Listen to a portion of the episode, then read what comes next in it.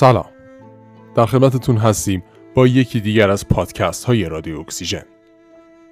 موضوعی که برای این پادکست در نظر گرفتیم در رابطه با اینه که چگونه می‌تونیم استراب خودمون رو مهار کنیم. با ما همراه باشید.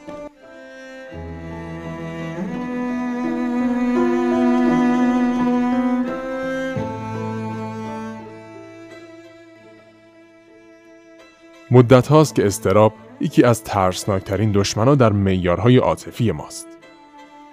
از ورود اون میترسیم و احساس ناتوانی و گرفتاری در تلسم اون می‌کنیم و بهش قدرت میدیم تا در موقعیت های جدید چالش برانگیز ما رو تحت کنترل خودش بگیره. تحقیقات نشون میده که استراب در واقع می‌تونه راهی برای رسیدن به بهترین خودمون باشه. طیف وسیعی از علوم اعصاب جدید همراه با ایده هایی از فلسفه باستان، چارلز داروین، دانشمندان علوم اجتماعی اولیه و روانشناسی مثبت همه به این موضوع اشاره کردند. استراب شدید می‌تونه ناتوان کننده باشه. اما برای بسیاری از افرادی که اون رو در سطح متوسط تری تجربه می‌کنن می‌تونه مفید باشه. اگه به اندازه کافی افکارمون رو باز کنیم تا بتونیم اونو بپذیریم و از نو قالب بندی کنیم. به عنوان مثال اگه استراب شما رو از عوض کردن کارتون عقب نگه میداره به خودتون بگین که این سریعتر زدن قلب شما که فکر می‌کردین از ناراحتی و استرابه در واقع یک شور و هیجان برای تجربه یک کار جدیده. استراب اغلب با قسمت بدوی مغز ما در ارتباطه و یه بازمونده غیر منطقی از زمانهای خیلی قدیمیه. این قالب بندی که استراب رو مخرب و بیفایده می‌دونه می‌تونه استراب رو دوچندان مشکل ساز کنه. اکثر استراتژی های مقابله‌ای مبتنی بر رفتار درمانی شناختی نیز همین نگرش رو در رابطه با استراب دارن و سعی بر ریشه کن کردن یا ساکت کردن اون دارن. با توجه به این نوع رفتار ما هم یاد گرفتیم که ازش بترسیم. به دلایل مختلف ما درگیر یه حلقه تکرار در برخورد با استرابیم. ترس از اون و پاسخدهی، تلاش برای جلوگیری از اون یا کم کردن فشار ناشی از اون بخشیه که می‌تونه برای ما مشکل ایجاد کنه. استراب همانند یک مانع احساس میشه. ما با اون اینطور برخورد می‌کنیم. اما هرچه ترس کمتری داشته باشیم و بتونیم اون رو بپذیریم مفیدتر و مفیدتر میشه.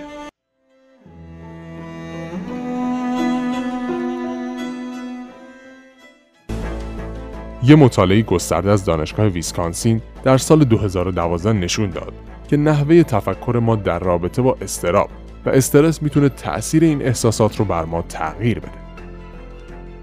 صرف نظر از میزان استرس واقعی هر چقدر احساس کنید که کمتر زیان باره زیان کمتری خواهد داشت. لیا کرام محقق استنفورد در سخنرانی در مجمع جهانی اقتصاد توضیح داد ذهن ما ناظر منفعل نیست که به سادگی واقعیت رو درک کنه. ذهن ما در واقع واقعیت رو تغییر میده. به عبارت دیگه واقعیتی که فردا تجربه خواهیم کرد تا حدی محصول ذهنیت هایی است که امروز ایجاد کردیم. سه روش برای استفاده از استراب به عنوان یک منبع انرژی مورد مطالعه قرار گرفته. استراب رو به عنوان یک سیگنال در نظر بگیرید. برای استفاده مؤثر از اون لازم نیست که تجربه استراب رو دوست داشته باشید.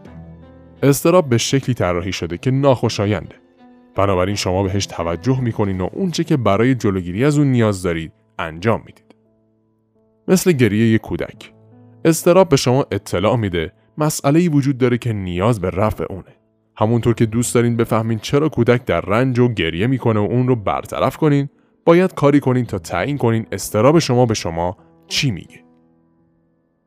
پس از تعیین این موضوع و شروع به اجرای راه حلها متوجه میشید که استراب از بین میره. برای احساسات خودتون نام و برچسب جدید تعریف کنید.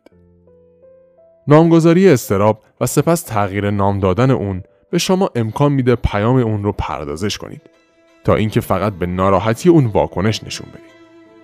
این موضوع باعث کاهش پریشونی، تنظیم بهتر عاطفی، حل مسئله و برنامه ریزی میشه.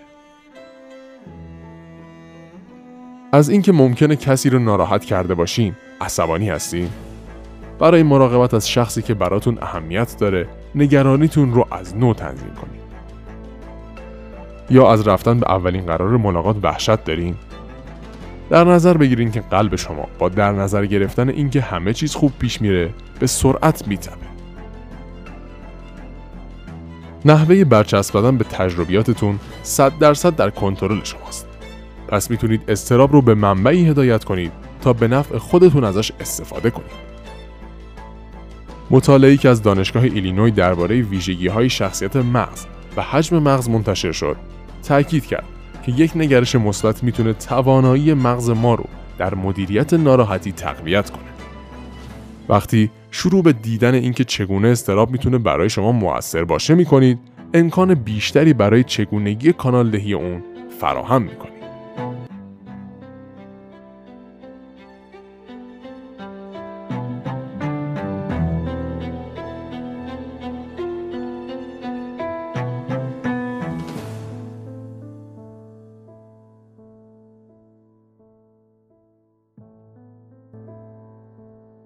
به دنبال نقطه شیرین باشید. گرچه استراب بیش از حد می‌تونه مضر باشه، اما نداشتن استراب هم مسئله سازه. مقدار متوسطی از استراب باعث عملکرد مطلوب میشه.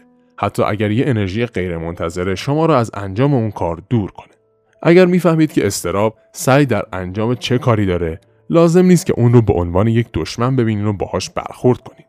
به عنوان مثال استراب در مورد رعایت یک ضرب العجل می‌تونه تمرکز و انرژی مورد نیاز ما رو برای رسیدن به اون فراهم کنه. به ویژه وقتی که خسته و مستعد حواس برتی باشید. بر اساس یک مطالعه آلمانی درک انگیزه ذاتی استراب و داشتن احساس واضح در مورد احساسات خودمون می‌تونه به پیشرفت ما کمک کنه.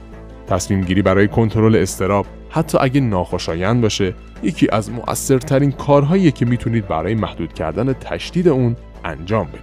درست همونطور که ترس از استراب اون رو افزایش میده آغوش گرفتن اون.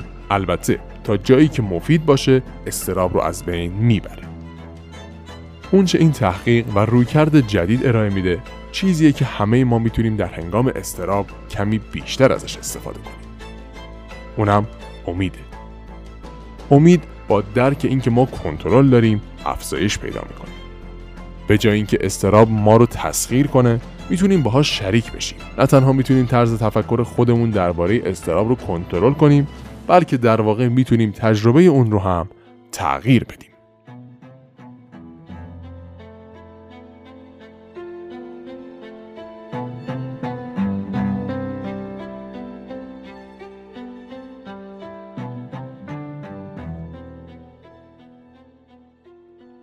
خیلی ممنون که تا پایان این پادکست همراه رادیو اکسیژن بودید.